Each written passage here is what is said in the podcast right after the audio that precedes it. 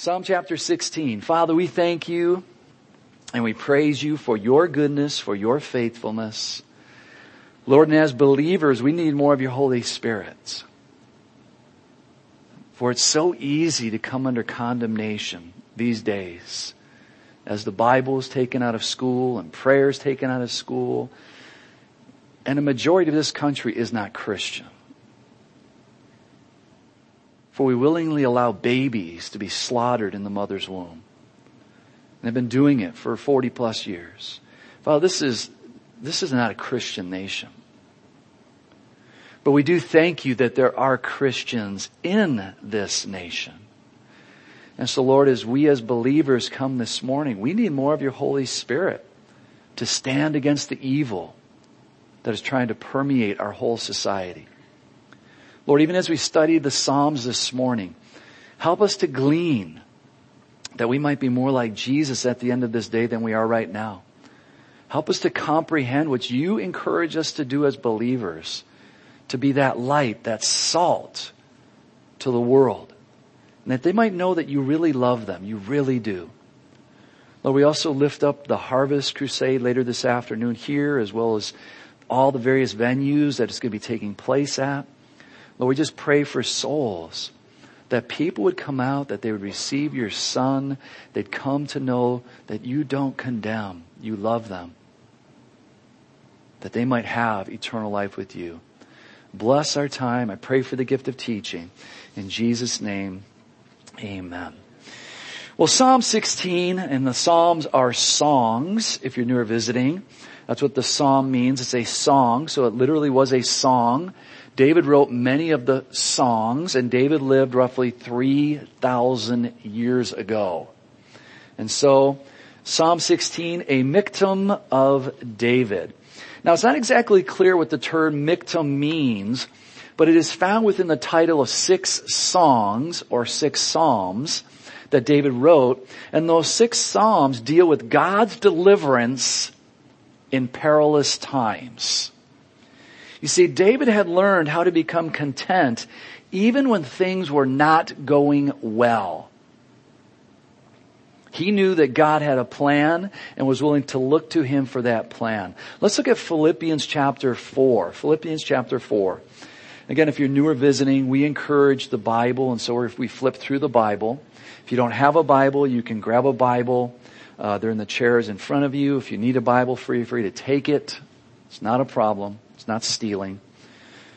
If you turn around and resell it, that's stealing but just take it and enjoy it. Philippians chapter 4 verse 11 says, Paul writing to the church at Philippi, not that I speak in regard to need, for I have learned, I have learned in whatever state I am to be content.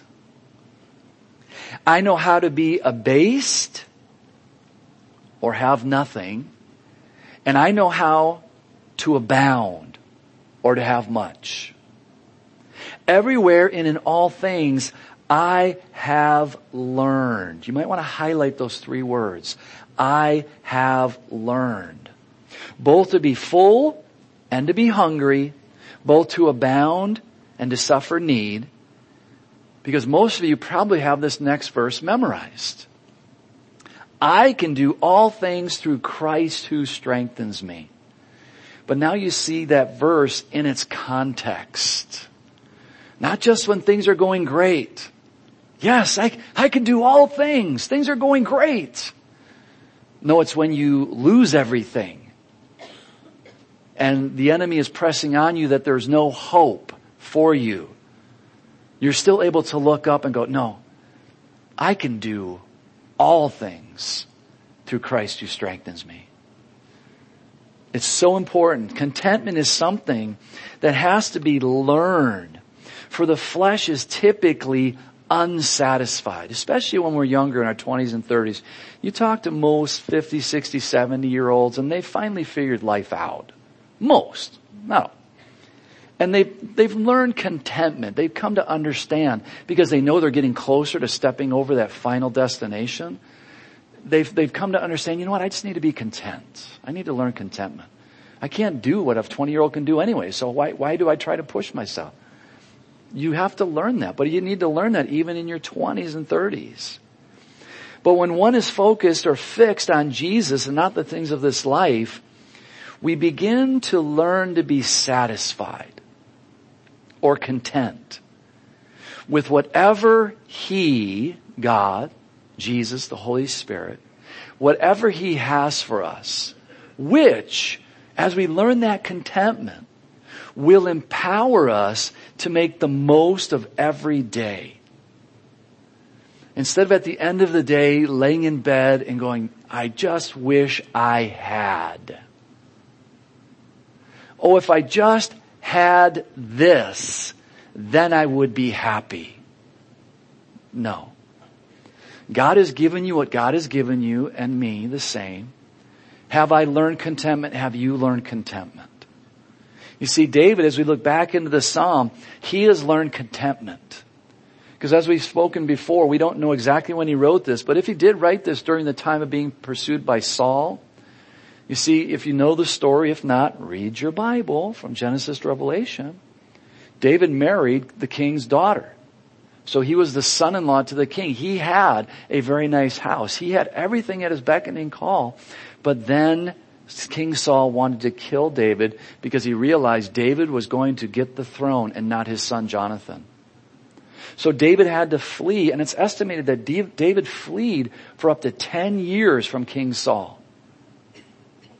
It must have been great being in the kingdom, having the nicest bed, having the, da- the daughter of the king, the food, the guards, everything at your beckoning call. Yeah, I can do all things because God's on my side. But then having to run and live in the forest, no covering, having to run constantly, being chased by a madman, even having to go into the enemy's territory, which he shouldn't have done, but he did, even going into the land of the Philistines to hide from Saul. David made mistakes. We all make mistakes. But he learned from those mistakes and he became content with, the, with himself and with God, realizing, okay, God, you have a plan and a purpose. So David goes on to say in Psalm 16, preserve me, O God. Those two words in the Hebrew, preserve me, it means to hedge about with thorns, to guard, to guard. Preserve me, O God, for in you I put my trust. You see, it doesn't appear that David was in trouble, but rather that he was proclaiming that he needed God's constant care and protection. You see, David committed to trusting in God and not in himself because he acknowledges that within himself there's nothing good. And I know that's hard for some people to receive. He goes on and says, O my soul, you have said to the Lord, you are my Lord. My good is nothing apart from you. Notice that. David realized that God was the one who made him good, not David himself. As for the saints who are on the earth, I believe David goes on to say here, they are the excellent ones in whom is all of my delight.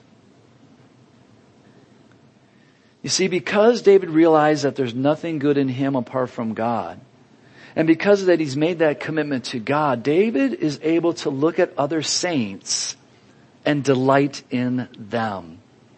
I think this is really important, especially in the church, because it's so easy to find fault with others. Yet who is faultless? I've shared this many times with you. The previous church, Pastor John, he, he taught us this from the pulpit. He said, when you point, what's What's happening? You're pointing with one finger. How many fingers are pointing back at you? Three. So he taught us when you point, always point like this. Just. you are the problem. isn't that, it's just, isn't that interesting? It's just so easy to find fault with others. But you gotta realize God isn't accusing us in the heavenlies. Is God up in heaven accusing you? Yet we oftentimes have no issue with finding fault or accusing one another here on this earth. Instead, let's stand in the gap for one another and pray for each other. and not fall into the tactics of the enemy of accusing. Verse 4, their sorrows shall be multiplied who hasten after another God. Their drink offerings of blood I will not offer, nor take up their names on my lips. Now, as we read this, this is hard for us to imagine since we don't live in a culture that worships in this fashion. But the key to the verse is what? Worship. So the question is, how do you worship? How do I worship? And oftentimes when we hear the word worship, we instantly think of singing. Well, I don't sing very good. That's one aspect of worship. You need to reprogram, debug the program because worship for a Christian is 24-7.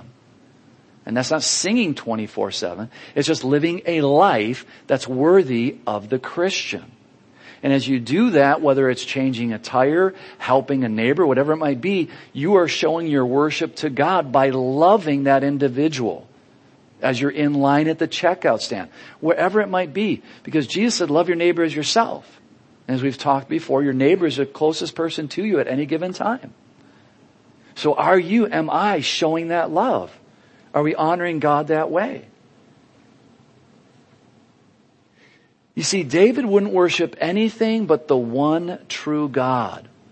And those who are seeking after power, prestige, financial gains are placing those things above God. This is what's applicable to you and me today. You know, when I was working at Motorola, there was power, there was the desire for prestige, there was the desire for financial gain. I mean, it's just in our society. That's America, right? Step on whoever you need to step on, get ahead, do whatever it takes. But that's not the Christian. You see, since there really is only one God and all other things are false idols, if we place money, monetary gain above our Christian faith, it's an idol. Now, you read this and go, I don't, I don't pour blood. I don't do drink offerings of blood. Yeah, we don't. That's good. If you do, stop. But, you know, anything you place above God, if you're a helicopter parent, you're placing your children above God. It's not about your children. It's about God. God brought them in. God's going to take them out, whether you like it or not. Give them over to God. That's the best place to put them. But whatever you might put above God, that is now your idol. So be careful. I have to be careful. You have to be careful. This is reality. David says, I'm not putting anything above God because there is only one true God. O Lord, you are the portion of my inheritance and my cup. You maintain my lot. The word maintain here, it means to sustain, to hold up. To sustain, to hold up. O Lord, you are my portion of my inheritance and my cup. You maintain my lot. The lines have fallen to me in pleasant places. Yes, I have a good inheritance. Now again, if he's writing this when he's being chased by Saul, you, it's just kind of, we have to realize, where's your good inheritance? you're living in Engedi, you're living in the desert, you're living in this forest. He was running up and down Israel. Where's this good inheritance you're talking about? And we get so focused on the temporal, we forget the eternal, that ultimately our inheritance is in heaven. You see, we celebrated Frank's graduation yesterday. He went to heaven a couple weeks ago. He, he's got his inheritance. Whatever he did for Jesus has been presented to him as his rewards according to Corinthians. It's done. It's over. There's no work that you can do to get inheritance in heaven. You know, can I polish your throne, God? Can I get some more rewards? It doesn't need polishing. There's no dust in heaven. Praise God. So if you want inheritance, you better do it on this side. Because when we think of inheritance, we think often of what we're going to get from somebody or what we're leaving to someone. And when it's all said and done, everyone in this room, as Frank was in that little jar yesterday, and I had Frank in the palm of my hand as I carried him over there, we're all going to be there one day. And all the inheritance was left to somebody else. But what he did for Jesus was there waiting for him. You see, that's the inheritance that I believe David is even looking at. Because ultimately, that is where our true inheritance, think about this. This is ultimately where our true inheritance already resides. You know, sometimes people will do things and, they, and they do something and then somebody will come up and say, oh, thank you for doing such and such. And, and the other Christian will go, oh no, don't do that. You're going to take away my treasure. You don't have to worry about that. You cannot lose your treasure. Because Jesus is the one who said, store up treasure in heaven where moth does not eat, where rust does not corrupt, where thieves cannot break in and steal. Jesus keeps it under guard. And you can't lose it. But Jesus did make a point. He said, store up treasures in heaven. Jesus said that. So that's where our eyes need to be. Obviously, there's nothing wrong if the Lord has blessed you financially, has blessed you on this side of heaven. There's nothing wrong with that. But keep it in its proper perspective. And always be ready to let go. Always be ready to let go of it. Verses 7 and 8 I will bless the Lord who has given me counsel. And again, we've touched on this often. David, this is just part of David's life now. Notice what he says. I will. Not I might. Well, if I have a really good day, then I will. No, no, I will. I will bless the Lord who has given me counsel. My heart also instructs me in the night seasons. Guys, for you and me, we are so blessed. David is writing the Bible. For you and me, we can get up at night if we're having a hard time sleeping and we can open our Bible. Or we can turn on the TV and watch garbage. The choice is ours. But we can find peace even in the middle of the night through the Word of God from Genesis to Revelation. David didn't have that, but yet he had a relationship with God and it was so tight that David says, you met me. You instructed me. Even in the middle of the night, I was able to pray to you and you responded. So he says, I have set the Lord always before me. Now, if you know David's life, you can skip forward quite a few years and know, okay, David, that's not true. But at this point in his life, it is true. Again, we don't want to lift anyone up in the Bible above God. Jesus was the only perfect man. David made mistakes. You will make mistakes. I make mistakes. But at this point in his life, he is saying, I have set the Lord always before me. Because he is at my right hand, I shall not be moved. I shall not be moved. Those four words there shall not be moved. It means to waver, to slip, to shake, or to fall. And the three words I have set, it means to agree with, to be or become like. Listen to that again. I have set the Lord always before me. I have set, again, it means in the Hebrew, to agree with, to be, or to become like. Because instructs instructs in verse 7, my heart also instructs me in the night season. That word in the Hebrew means to chasten, to discipline. To chasten, to discipline. You see, David was willing. He made a commitment and he was willing to take God's discipline as well as instructions. So that he might become more like God. And that's the exhortation for you and me this morning. As obviously Jesus is our ultimate example, we should desire to become more like Him each and every day. Well, how do we do that? By setting Jesus before us. Well, we might say that, but how does that work? By setting your word before you. By being in your word. I find it very interesting. It's, it's just popped in my head, so I don't know the exact address. But it's clear in the law that God knew they were going to forsake him and seek out a king. So he gave instructions that when the king was raised up, that the king was supposed to write the first five books of the Bible. The king. Not just the priesthood, but the king. Now, you guys sit down this week and, and start writing the first five books of the Bible. That's hard. That's going to take a lot of time. But as you are doing that, if I was to do it, I'm not, but if we were to do it, where would our eyes be on a daily basis? They'd be in heaven, not on Bathsheba.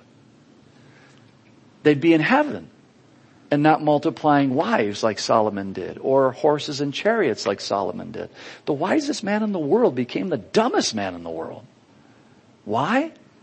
His eyes got off of the Word of God and onto his own flesh.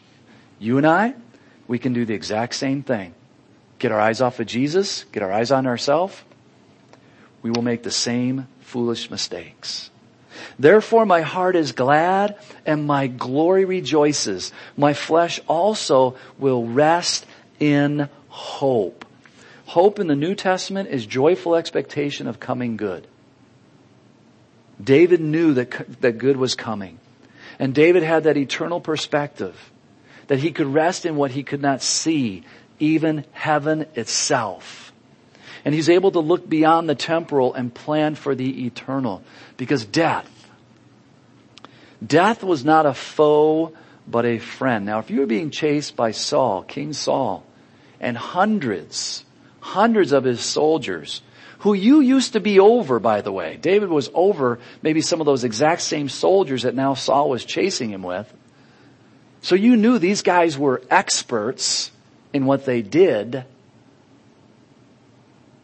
Would you think of death as a foe or as a friend? Most likely a foe. David learned. David learned, for David knew that he would enjoy God's blessings throughout eternity.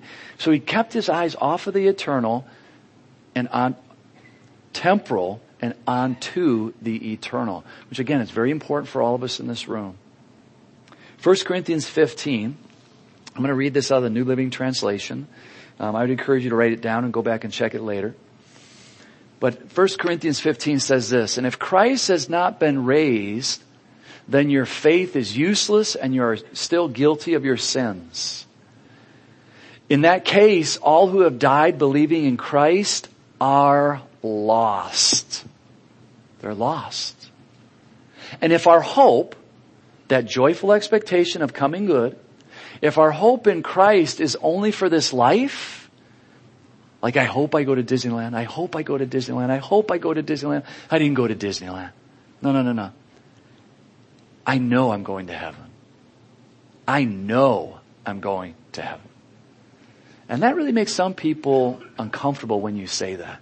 Because in their minds they think right away, well, who do you think you are? You, you know you're going to heaven? Well, well, holier than thou? What? No, I just know Jesus. And what Jesus said is what he said. And it's the truth. So I know I'm going to heaven. So if in our hope in Christ is only for this life, we are more to be pitied than anyone in the world. Oh, you poor Christians. You think you're going to heaven. Oh, you are so sad. You're so sorry for you. I wish you'd come into reality and go to hell with us. But in fact, Christ has been raised from the dead. That's a fact. He is the first of a great harvest of all who have died. That's a fact. Jesus has risen from the grave. And so for you and I, we have that same hope. For you in verse 10 of Psalm 16, for you will not leave my soul in Sheol or Hades or hell, nor will you allow your Holy One to see corruption. Uh, this is a messianic proclamation in that the body of the Son of God, the Messiah, will not rot or decay in the tomb as the rest of humanity does. Now obviously David didn't understand what that meant, but now that we have the whole counsel of God, you and I, we can clearly see that the resurrection fulfilled this verse. Our Lord rose bodily on the third day, and so will we one day upon our death. We'll get our brand new bodies. You will show me the path of life. In your presence is fullness of joy at your right hand are pleasures forevermore. You see, as believers, you and I have found the path of life this morning. If you're not a believer, you might think, man, this is weird that these people sit here and listen to this talking head for 40 minutes. we're not just listening to a talking head. I'm here to encourage you, to strengthen you, to exhort you, to rebuke you as I've been maybe rebuked during the week through my devotions, through my study time, to say we're on the right track. We are on the right path. We're on the path of righteousness. Uh, do we worship the same God as Muslims? No. Do we worship the same God as Jehovah Witnesses? No. Do we worship the same God as Mormons? No. Buddhists? Uh, you throw it out there. No, no, no. And we don't apologize for that. There is only one God. And so if you don't know that God, don't blame God. Take responsibility. That's your decision, nobody else's. I'm not forcing it on you. I'm just sharing it. You don't want it. You don't ever come back. That's your deal. But God will hold you accountable because you heard today that He loves you. He sent His Son to die for you and then you can have a free relationship with Him. You don't want it. You don't want it. But you will never ever be able to blame God. You know, for us, with the temporal as well as eternal hope, we can know that no matter what might happen to us on this side of heaven, that one day we will be with God forevermore. And there is nothing on this earth that can bring greater joy than that. In your presence is the fullness of joy. Amen. Is the fullness. Now think about this. It says at your right hand are pleasures forevermore. The right hand in the Bible, the right arm, the right hand is very symbolic of power. But now think of this in light of the New Testament. Who is sitting at the right hand of God. At your right hand are pleasures forevermore. Because again, a lot of times we think of, oh wow, oh great, I'll, I'll have a, I'll have a big house in heaven. You missed it altogether. You're not understanding the Bible. You're thinking on the temporal, you're thinking monetary or physical. No, the greatest pleasure that you and I are going to have is seeing Jesus face to face. And no matter where you are in heaven, 1500 miles square, 1500 miles high, we're going to see Jesus. Forever. No break. It's like, can I get away from Jesus? Nobody's going to say that. It's going to be like, there he is. There he is. There's Jesus. You're never going to be bored with Jesus. And we're not going to be bored with each other. Because we're being known even as we are known. Praise God. So David says, in your presence is the fullness of joy. At your right hand. Who's at his right hand? Jesus. Our pleasures forevermore. If you're not having pleasures on this side of heaven, it's probably because you're not focused on heaven. You know, if you're bummed out, if you're really frustrated, if you're mad at this life, if you, if you can't say, you know what, I, I just don't have a pleasurable life. Sorry, it's not God's problem. It's yours. Get your eyes back on God. And you will have a pleasurable life. Now that doesn't mean you'll have an easy life, a comfortable life. Our brothers and sisters in Christ sitting in prison because of their faith are not having pleasurable lives, so to speak, on this side. But yet they can look up and go, you know what? If you kill me, you kill me. I'm going to heaven. Boy, that sounds like a bummer. Stay here in this prison or go to heaven. Geez, I don't know. What should I do? That's just reality, guys with God, seeing Jesus, we're going to have pleasures forevermore. If you don't have them now, get your eyes readjusted. Psalm 17, a prayer of David. Now again, we're not sure when David wrote this psalm, but it appears it was during a time of distress. And David is crying out to God for God's vengeance upon his enemies. And again, it's very possible this psalm was written at the end of the time of fleeing from the presence of King Saul. So Psalm 17. Hear a just cause, O Lord, attend to my cry. Give ear to my prayer, which is not from deceitful lips. Let my vindication come from your presence. Let your eyes look upon the things that are upright. You have tested my heart. You have visited me in the night. You have tried me and have found nothing. I have purposed that my mouth shall not transgress. Concerning the works of men, by the word of your lips, I have kept away from the paths of the destroyer.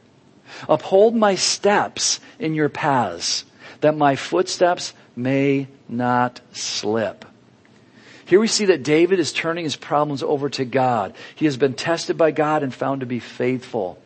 Others have lied about him. Again, if you know the story, if not, read your word. Saul and others were lying about David.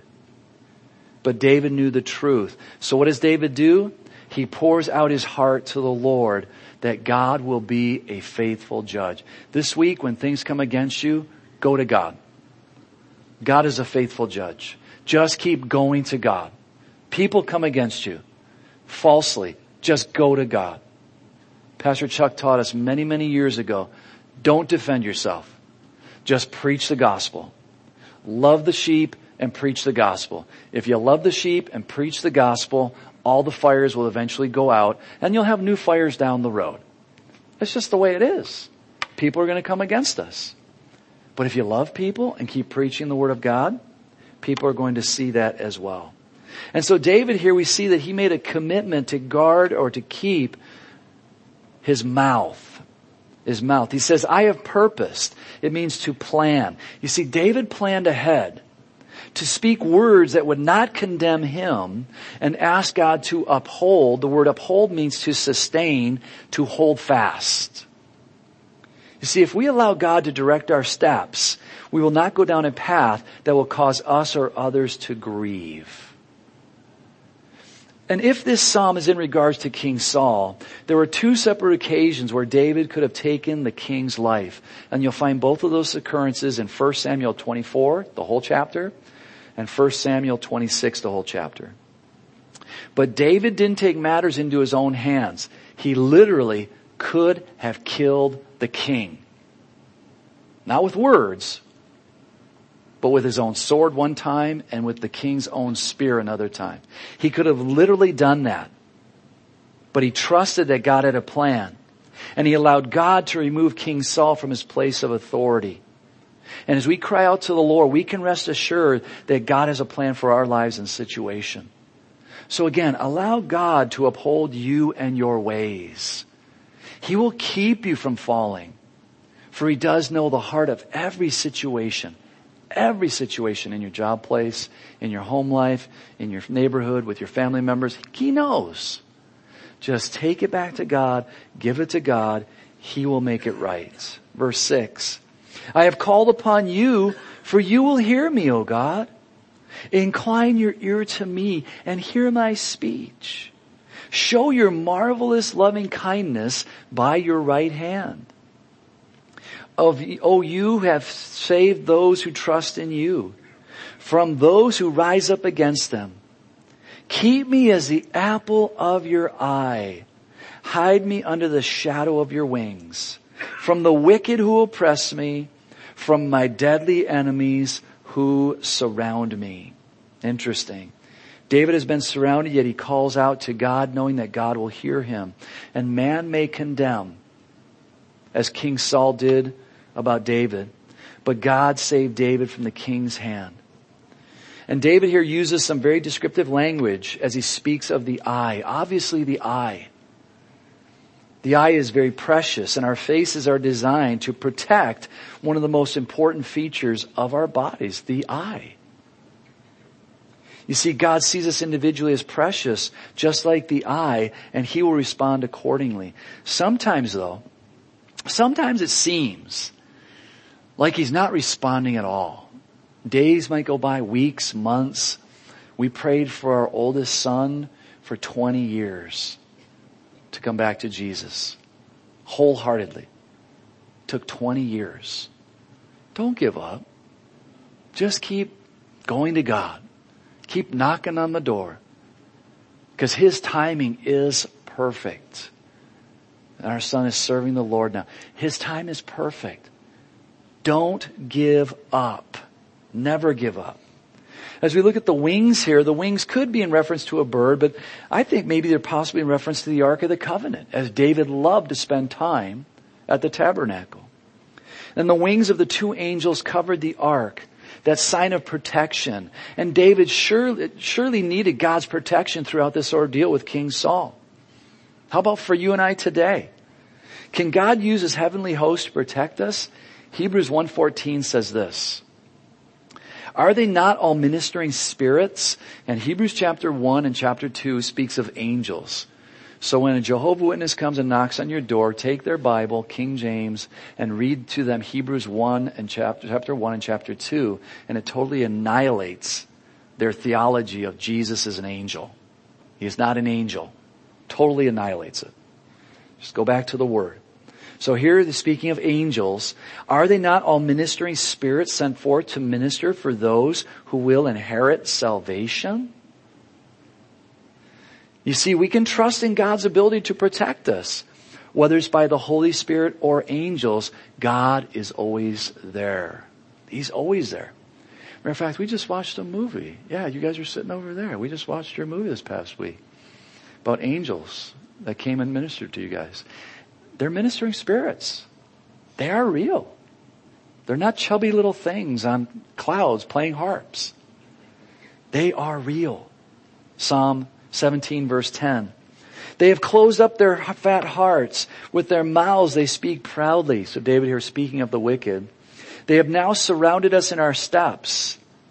They have set their eyes crouching down to the earth. David was not alone when he was fleeing. At one point he had 600 warriors with him. As a lion is eager to tear his prey and a young lion lurking in secret places. David here addresses his enemies and he makes it obvious that they have become callous towards God and boast of their own abilities. And again, this is a very interesting picture of King Saul, if this is what it's about and how he tried to kill David on various occasions, but the Lord protected and spared David each time. And several times King David was surrounded by King Saul and his army. Even when it appeared that there was no way out, God would deliver David from the hand of King Saul time after time. Verses 13 and 14. Arise, O Lord, confront him, cast him down Deliver my life from the wicked with your sword. With your hand from men, O Lord, from men of the world who have their portion in this life. Interesting request. Again, if you know the story, King Saul was killed by the Philistines, as well as his sons with him. And whose belly you fill with your hidden treasure. They are satisfied with children and leave the rest of their possession for their babes. David cries out for deliverance. But he also makes reference of the wicked and how they appear to be blessed in this life with children that will receive their inheritance. And I think we can identify with these verses as we see so many wicked people and it appears that they're getting away with so much in their evil days. But David wraps up those thoughts with something that no unbeliever, no unbeliever will ever be able to say. As for me, I will see your face in righteousness. Praise God. Again, that day when you and I step into heaven, there will be no unbeliever there. There'll be no wicked person there. There'll be no vileness in heaven. I shall be satisfied when I awake with your likeness. You know, there's a famous band that once said, I can't get no satisfaction. They're absolutely right. Because their eyes were totally focused on this world. And they will, you will never be satisfied if you're focused on this world. It's always one more dollar, one more high, one more this, one more that, just one more, just one more. Until you take your last breath and then the one more is done. But for us as believers, we go, you know, the greatest thing is to see Jesus face to face. And I shall be satisfied. Notice this. I shall be satisfied when I awake in your likeness. Let's look at John chapter 3. 1 John, 1 John chapter 3 verses 1 through 3. Because again, David gets his eyes off of the temporal and looks into eternity, which you and I need to do on a regular basis. And that is the ultimate time where David will be ultimately satisfied. In 1 John 3, 1 it says, Behold, what manner of love the Father, the Heavenly Father, God Himself has bestowed on us, that we should be called the children of God. Therefore the world does not know us because it did not know him. Beloved, now we are children of God and it has not yet been revealed what we shall be, but we know that when he is revealed, We shall be like him, for we shall see him as he is. And everyone, every believer, and every believer who has this hope in him, in seeing God, does what? Purifies himself just as he is pure. You know, as this world is becoming more and more perverse, we as believers need to stay focused on God's ways and remain on that pure and righteous path. Because one day, and possibly one day soon, we shall be with the Lord. We shall be with Him forevermore.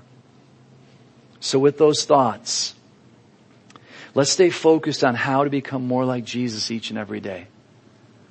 That was when I was going to Bible college, that was one of the prayers of the teachers, Larry. Every single time he taught, that's how he always prayed. And you'll hear me say that sometimes. It just was, that was really impacting. Lord, may we be more like Jesus at the end of this day than we are right now. Lord, may we be more like Jesus at the end of this study than we are right now. And guys, if we keep that as our prayer on a regular basis, we're going to become more like Jesus. Because you're just inviting the Holy Spirit into your life, into my life, to guide us, to keep us on that narrow path. It will keep us on that narrow path because again, we will see Jesus. I shall be satisfied when I awaken your likeness.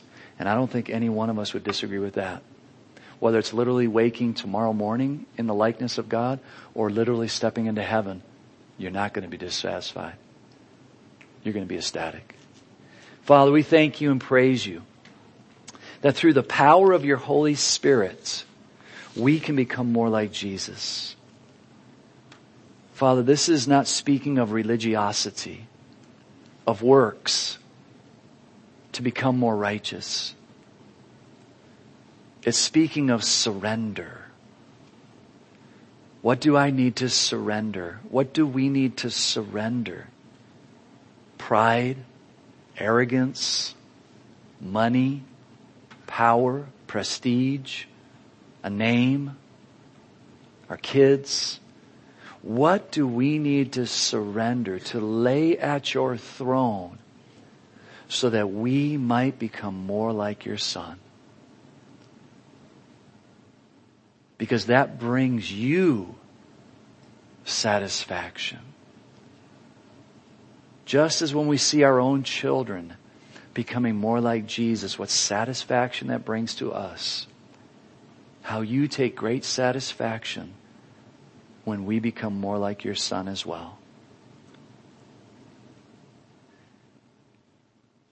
We thank you again for this time and Lord, again, we just ask your blessing upon the day. We pray for all who enter this sanctuary that they would come to know Jesus. Again, for every venue, for the stadium itself, Lord, we pray for safety.